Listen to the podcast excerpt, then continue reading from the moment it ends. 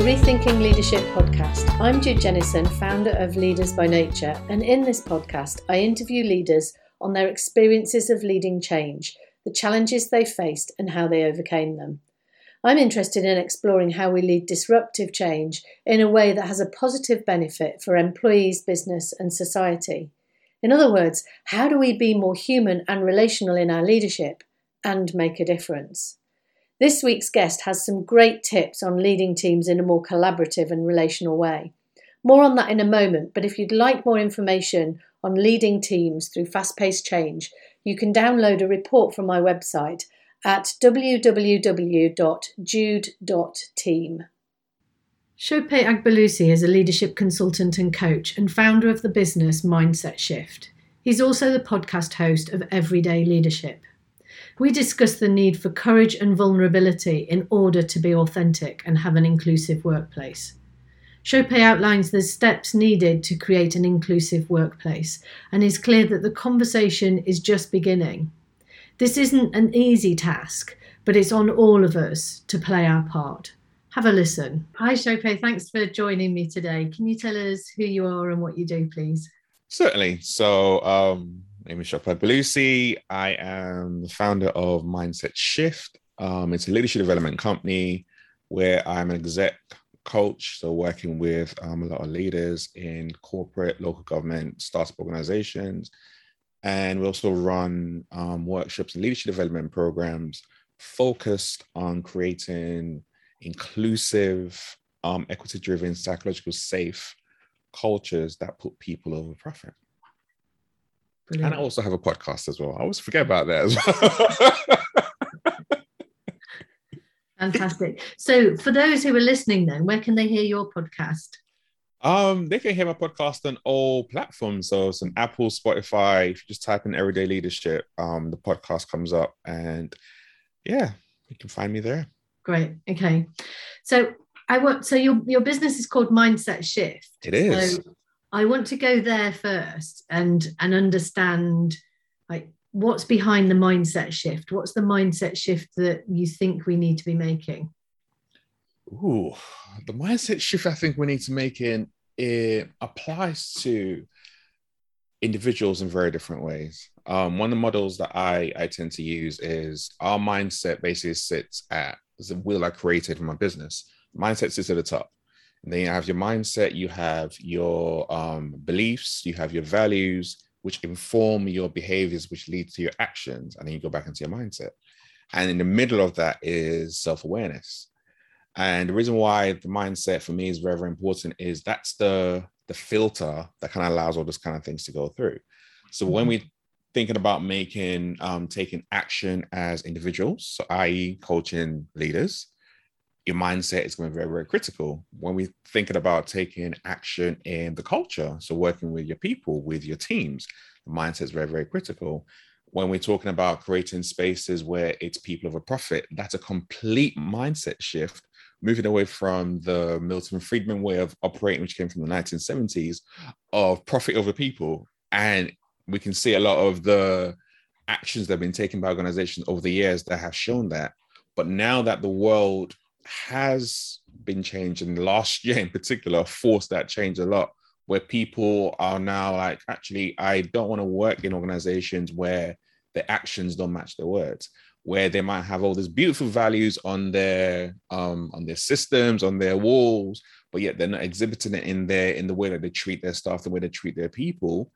People are going through um, this movement and this change and this shift, organizations need to change the way they look at things. They need to shift their mindset, they need to shift their mentalities. So, from the leaders, from the organizations, we as individuals are all going through mindset, shifts. And that's why, for me, that was very, very important to call it something that we can all relate to and something we all go through.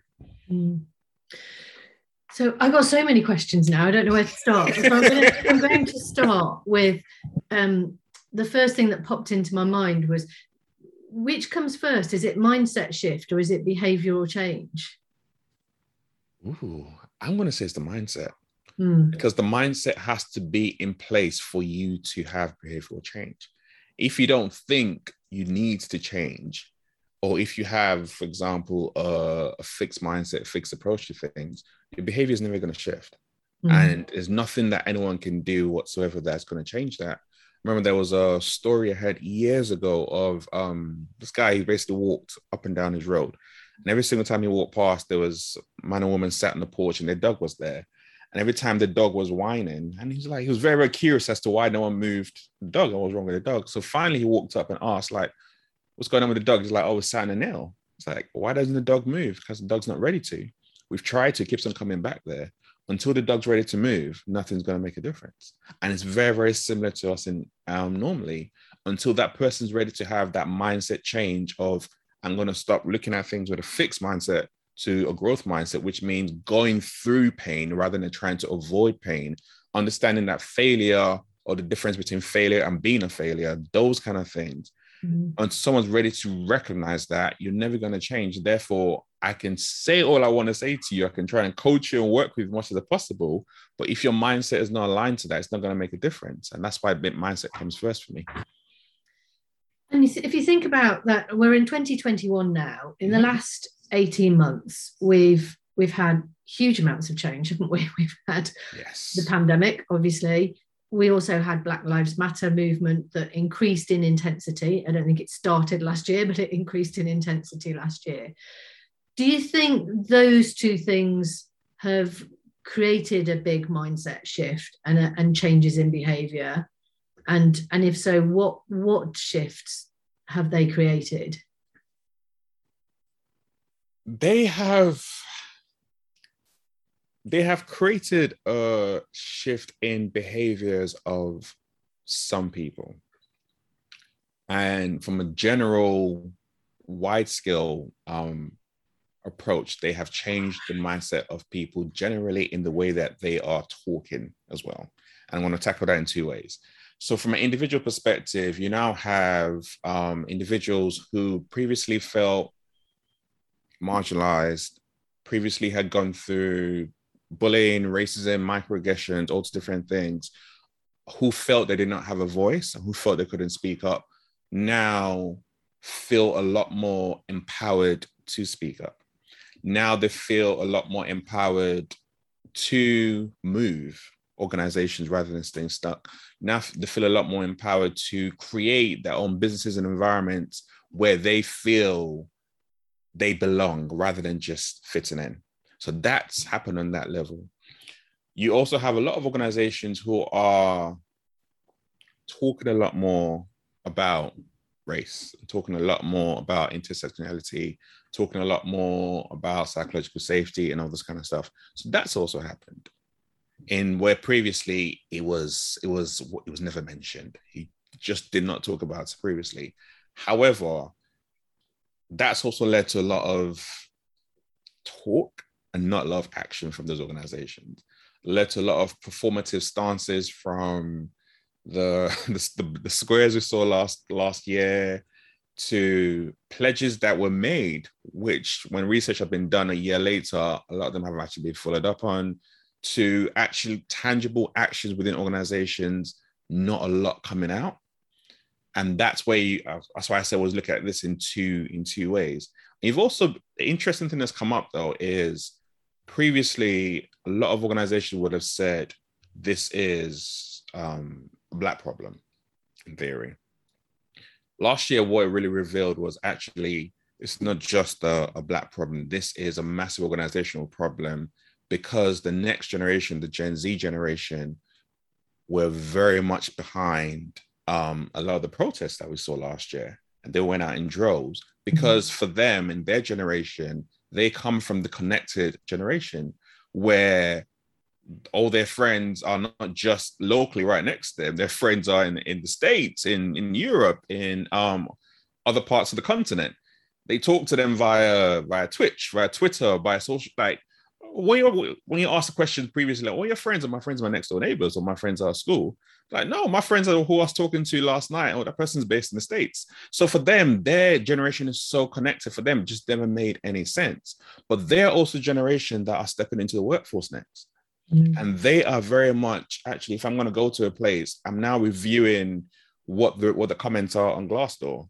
So this organization, I'm lo- looking at comments and people are saying, "Oh, this organization is not safe. This organization has values, but they don't meet them. This organization has a, a bullying culture, a culture that doesn't support um, black stuff, even though I might be a white young person. They wouldn't go into that because for them it just doesn't make any sense. Mm-hmm. That's why it's a massive problem for organizations. Yet they're still the rate of change to which they're doing something about it is very, very slow. But from an individual perspective, it's definitely moving a lot quicker.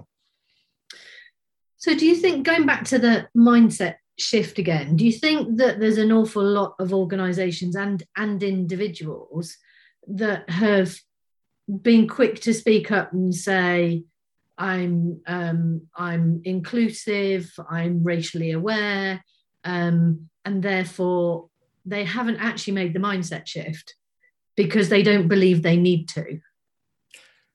They are a, a lot, and I'm, I'm, I can say that because I've had those conversations where there are a lot of organizations that, to the world, they made declarations, but when you have conversations with um, the C-suite, it's why do we need to change? We're quite good actually. We've won all these different awards. Why why should we change for? But yet, when you read or you do a survey within organizations, their staff are telling them both black and white, actually, this is not a safe environment. This environment encourages bullying. This environment doesn't let um, my black colleagues progress. I've read I've I've read reports of organizations in the FTSE 100 that predominantly had um, white staff. And their white staff were saying we we see the marginalization happening with our black colleagues. And when we try and talk about it we get shut down. So that mindset shift has definitely not, definitely not happened with those organizations. And those are kind of conversations i i tend to have when i go in where i'm very i'm very value driven and i don't want to work with people or work in spaces that are just about performative actions or ticking the box actions. So mm. when I'm mm. having those conversations, I'm, I'm getting the feeling that, mm, okay, this feels very performative, or you're not willing to put in the time and the effort and recognize. And for example, it's if you go into an organization and be like, we want to do something about this, that's good. But it's going to take about 12 months at minimum to really do this because there's so many things we need to do. And the response back is, now we need to get this done in a month, or we need to have a workshop. I'm like, come on, do you really think that's going to solve anything? I mean, we've both worked in in business. We we can we can't we can't solve anything within one workshop or within a month, let alone something such as that's complicated like this. Mm. So when you're getting those kind of responses and you're like, okay, this is performative and this is just for press or pre- PR or reputation. And I, unfortunately, I don't want to work in those environments. So I, I kind of step back and I let them do what they're doing the time will come where they'll they will need to do that if they still want to, like I said, employ the right young talent or the bright young talent coming through. But until they're ready to do that or ready to have that mindset shift, I'm not there to force anyone to change their minds. So, do you think that um, creating an inclusive culture and environment is is still about um, approaching the early adopters who get it. Is that is that the way to go? Are we are we still at that point where we're still approaching early adopters and we're not into you know the, the curve hasn't gone up exponentially yet it feels that way it feels like um that's that's quite a good way of, of being actually it feels like we are approaching the early adopters we're, we're approaching people who are looking at things from a human centered way of of looking at their stuff. And when I talk about having um, people of a profit um, cultures, it goes from last year during the pandemic. I think every single organization said this phrase: "We care about our people." That's great, but what does that really mean in in action, real action? And it's that leap where we care about people, we show it through what? So for some people, it was this summer you had Fridays off, or you you got to finish early on Friday. For um for others, it was actually we put a lot of steps into place for mental health, and people can actually tap tap into this. For some, however, it was actually we want you back in the office as soon as possible, and we don't really care what you have to say. We don't care your productivity has gone up. We just want you back because we got a building we're paying for. We can't get rid of the rent. Hence why the great resignation, as this as they've termed it, is happening. Mm. Where you've seen one thing where where it's the flavor and the right thing to say is organizations said it. But when the actions or when it came to step up and actually take real action after the pandemic or when they were still going through it, but when it kind of died down a bit, companies reverted back to type. Mm. And it's exactly the same in this in this instance, where you have the organizations that are serious about taking real action around inclusion, around equity, around actually understanding it first and then taking action, they are doing it. But those who are not really interested, who don't see it as much of an issue, who see it as, oh, that happened last year and it was sad and we had to say or do something, but we're not really that bothered, they've reverted back to type. And that is very evident. And do you think that for some it's it's just a distraction that they just don't need? Yeah, it's a, it's a distraction they don't need, and it's something they don't necessarily understand either. Mm. And I think that's what it is because they don't have the understanding. They don't see how, and obviously there are numerous amount of studies and stats have been done around how this affects your bottom line, all that kind of stuff. But for them, it doesn't really make a difference. We're a great company. Our staff is still there. We're still making our profit. Our shareholders are happy. Why am I going to want to rock the boat or disrupt the boat by doing this, which is something that I don't really get or understand anyway, and makes me feel uncomfortable? They're mm-hmm. still in that. How does this make me feel? Oh, it makes me feel uncomfortable. I don't want to do that. I'm going to carry on doing what I'm doing, and that's the mode and they're still in right now. Okay.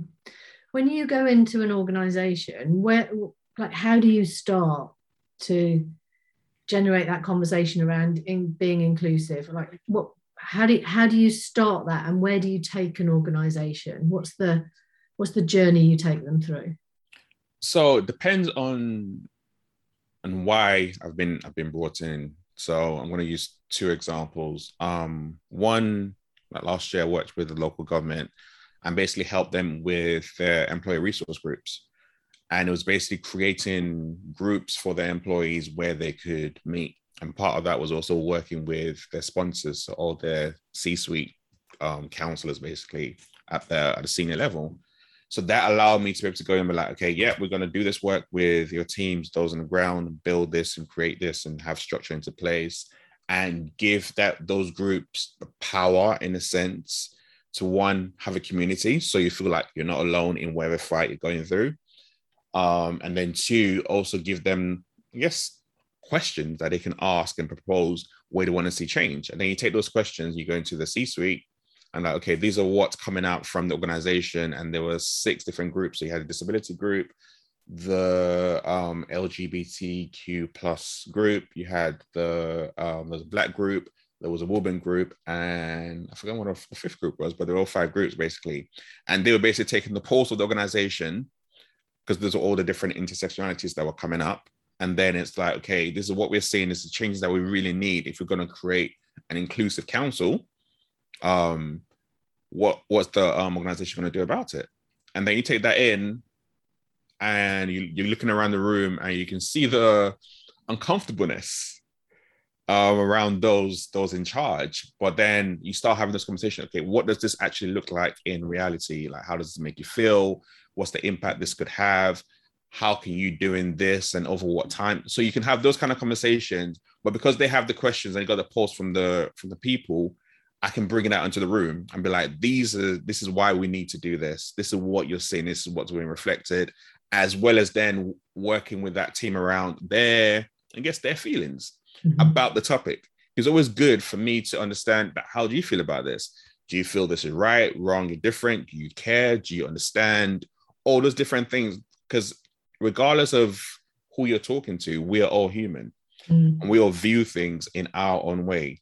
So I can bring that to the floor, work with them to get them to I guess understand why we need to do this and then take action. So that's one way that can work. Another one I use a lot is um, I do a lot of work around authentic leadership. So when I go in, I'm talking about authentic leadership. That will I mention all wraps around those different things. And to be an authentic leader, you need to have self awareness. Um, you need to have uh, a growth mindset. Um, ideally, you need to have your values aligned, which is very, very critical. And then that informs your behaviors and your actions. And I wrapped around that as well as around relationships. So relationships then falls into like inclusion, equity, psychological safety. So we walk through those whole processes as to how actually, if I want to become an authentic leader, which is me not asking you to be someone else, but I'm actually asking you for you not to be a leader like I'm to use an example.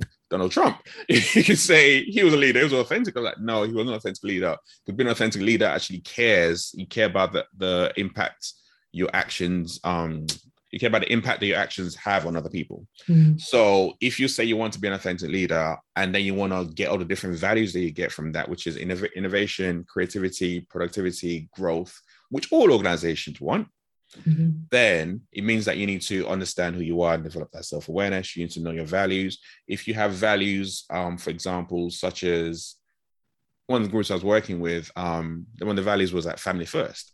And a lot of them had family first, which was a surprise to me. I'm like, you have family first as your values. None of you really take holidays. You work 80 hour weeks. You send emails on a Saturday and Sunday night but yet you're expecting your staff to really, really believe that you care about them, that you prioritize their mental health. You tell your staff not to answer their, their um, phone calls on the weekends, but yet you still call them. You still send them emails on a Sunday night. So every single thing that you're doing and what you say your values are are two polar opposites. You talk about having um, mm. an inclusive environment, which you have all these different awards and you're very, very proud of but actually, as an authentic leader, have you actually spoken to your team and your staff and built relationships with them to really understand how they really feel about that organization? You see surveys come through and you don't do much about them. And it's and it's those kind of things then we now flow through from using that model of authentic leadership to flow it into what I just talked about, into relationships. And then when I go into psychological safety around inclusion, around equity, and then hopefully what tends to happen most of the time, not all the time, but most of the time, by the end of going through um, some number of months of working through that with their with their teams, they understand and then they can go and then go into the workplace. They model different things, try different examples. We come back, we see what's working, what's not working, but constantly you're, I guess I'm going to call it action and reflection. Mm-hmm. You're spending that time in that workshop to really do some real learning and then you take that back into your organization you work with your teams and you apply that you see what works what doesn't and we iterate all the way throughout that period. And by the end of um, a 9 to 12 month period you can start to see the practical impact and changes of you making as a leader is having on your team is having on your culture. And then you can then extrapolate that into different into other areas as well. But that's just another example. Yeah and it's it's always i'm always fascinated by what what does authenticity really mean? Because we all learn from an early age, don't we? We we learn coping mechanisms mm. to to deal with certain things. And if I think of, you know, my my experience in in a technology industry that was male dominated, I learned to conform to the culture, the predominant culture, um, which was white male mm. uh, in the in the 1990s, and and in the process of doing that, I carved my career learning to conform to that. And I don't think I ever felt that I was being authentic, uh, inauthentic until I left. Mm. And it was only when I left that I started to realize how many masks that I'd had to wear yeah. to carve my career. And so I, I think it's really it's a really interesting dynamic of I wasn't consciously faking showing up. So it was authentic in its own way, but it was driven by the the societal norm of the predominant culture, which happened to be white male in that particular organization. So I I wonder, um, and and if I think back to that time when people said we need to generate um, opportunities for women, mm-hmm. I actually felt quite disgruntled by that because I, I, my, my feeling was I already have opportunities um, as a woman, but without realizing that the opportunities were because I'd learnt to conform really well. Mm. So I just wonder what your take on that is from a from a race point of view. I think it's we all wear we all wear masks. Um and it's that recognition of am I wearing a mask or am I not? And if I am, what will happen if I put that mask down? Um, so I'll use myself as an example. When I first um, stepped into into the corporate world, I had a mask on. Um, it was a space. I remember, I still remember going into the walking to the floor, massive floor, probably about 400 people there, looking around like deer in headlights, and just feeling like overwhelmed because I was the only one at that point in time. I remember going through her like, how am I going to be able to like relate and fit into this this environment? like, oh, but it'll be fine. I remember sitting down, and the first conversation I had was my um, two of my colleagues talking about skiing. Like I'm, I'm, I'm a kid from from London. Like this is not this is not what I do. It's not my background. I remember thinking, oh man, this is what this is gonna be like. And I also had the um the slight difference of even though I was only 20, 22, I was married. So I was married, I had a kid. So other conversations around, all right, we're going out tonight, we're gonna go to the pub, we're gonna blah blah blah blah blah. So I'm like, my lifestyle is so different from every single person around me. And I stick out like a sore thumb because I'm black. But I need to fit into this environment in one one way, shape, or form. So for a period of time, I conformed. I did exactly what you, what you just talked about. And I conformed, but I was just unhappy. Mm. I was, I remember I, I, used to go home to my wife. I'm like, I know I need to do this. I know we need the money, but I'm just so unhappy. And she's asking me like, why? I'm like, I don't know what it is. For I, I couldn't put a put a, a name on it or put something on it until I was like, actually, I think it's because I'm I'm trying to fit into this environment, and I'm scared that if I just stop acting and really, really just be me, people are not necessarily going to like me or take to me and then that could potentially then stop me or hinder my my progress but i need to progress because i'm i need the money so all those different fears literally came out. I'm like i'm just so unhappy so i'm just going to do it. Like i have absolutely in a sense nothing nothing nothing to lose. I'm here i'm not happy and if i carry on doing what i'm doing and that was the sh- one of the shifts that happened for me of really owning who I was and owning my myself and my identity and all that kind of stuff. And having that attitude throughout my career has not been easy mm. because that has given me a lot of roadblocks.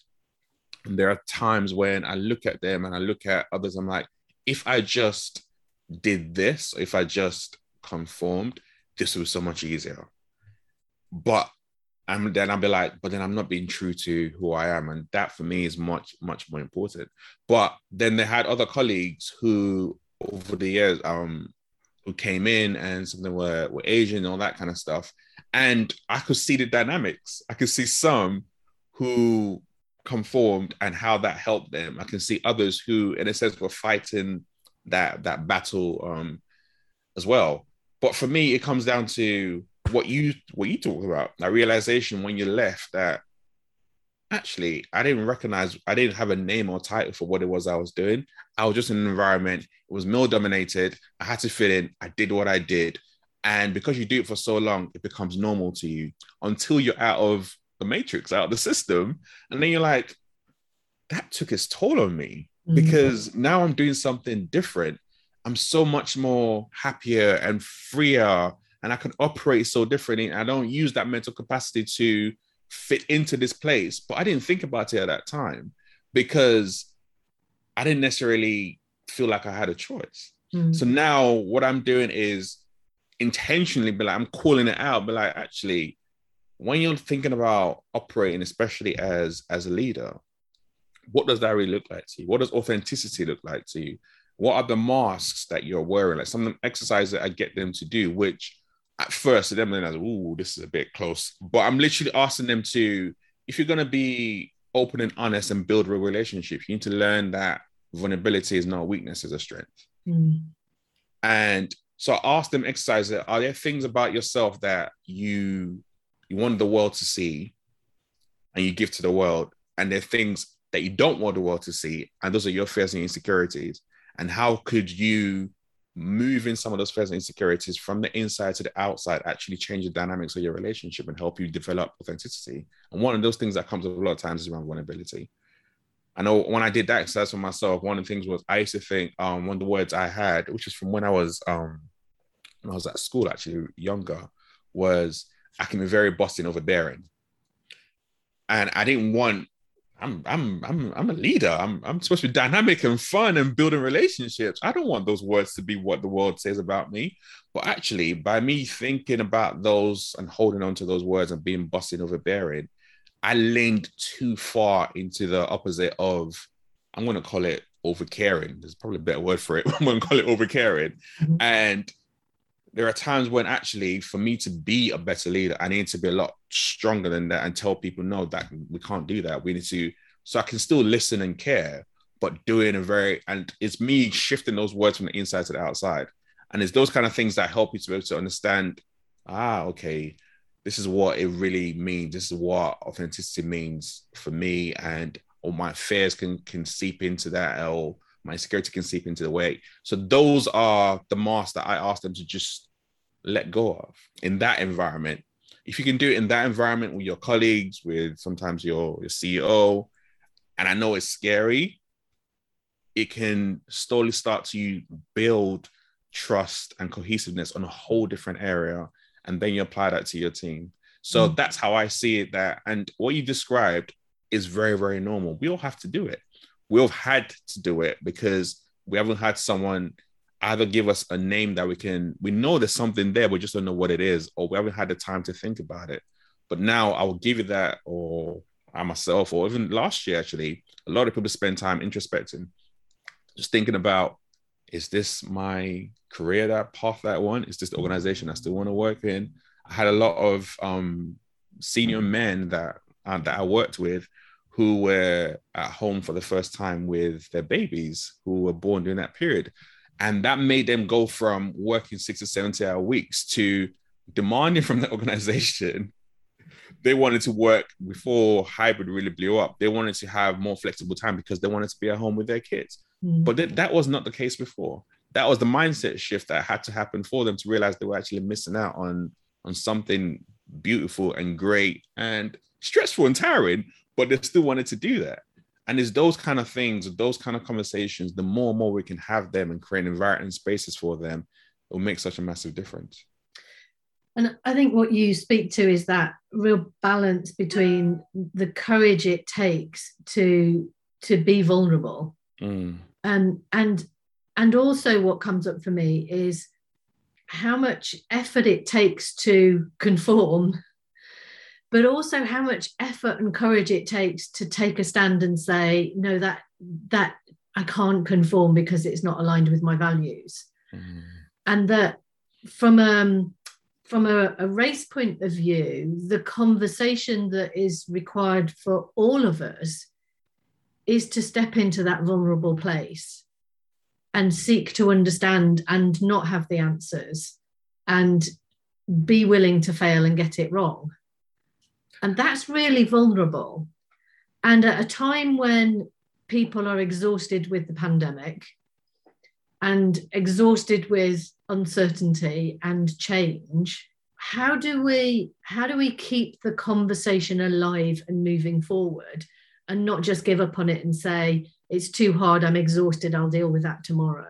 I see that we keep it moving forward by focusing on the why, the why those conversations are important. Because when you focus on a friend or colleague that you care about, if you really cared about that person, you'd be willing to do what it takes to ensure that person is not hurting that person is in a good place, that person is is um, thriving. You don't get to the point where like, oh, I just can't bother. I'm too tired. I'm dealing with my own stuff. You, if you really care about that person, that's what you do, and that's shift only happens when you view someone as as human, and that's where I've seen things happen. Even like I said, the work work I do, it can be very draining and exhausting sometimes, and there are days where you have comments that are being made either online or even in sessions of people just saying stuff flipping off their head without really thinking about it that internally can hurt.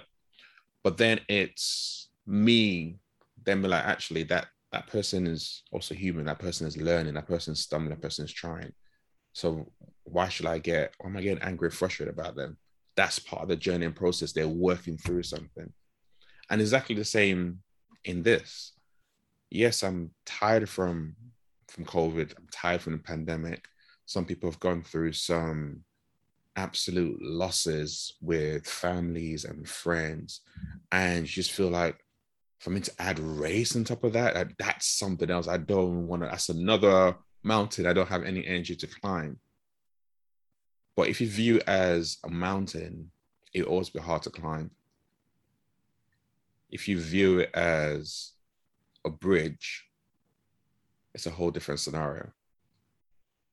So it's a bridge of there's someone across that bridge that I want to connect with. And therefore, I'm willing to walk across there because if I do that, we get friendship, we get joy, we get laughter, we grow together. That mentality is so much more different than that's a massive mountain that I need to climb to get to the top and meet someone, and just coming about to do that. Mm. Shope, that was uh, that was just wonderful to to speak to you today, and and I really love the idea of building those bridges and those connections because I think connection is something that we're all dying for more of right now.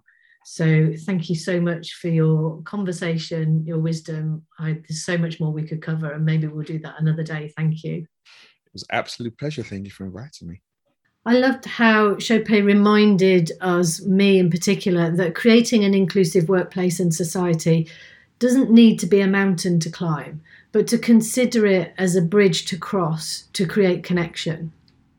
And that can fundamentally shift the way that we approach it. Because when something feels enormous, there's a tendency to drop it and say, not my problem, or it's too big, or it's too exhausting. But instead, the invitation is for each of us to look at which bridge we can build to support one person and to support one conversation.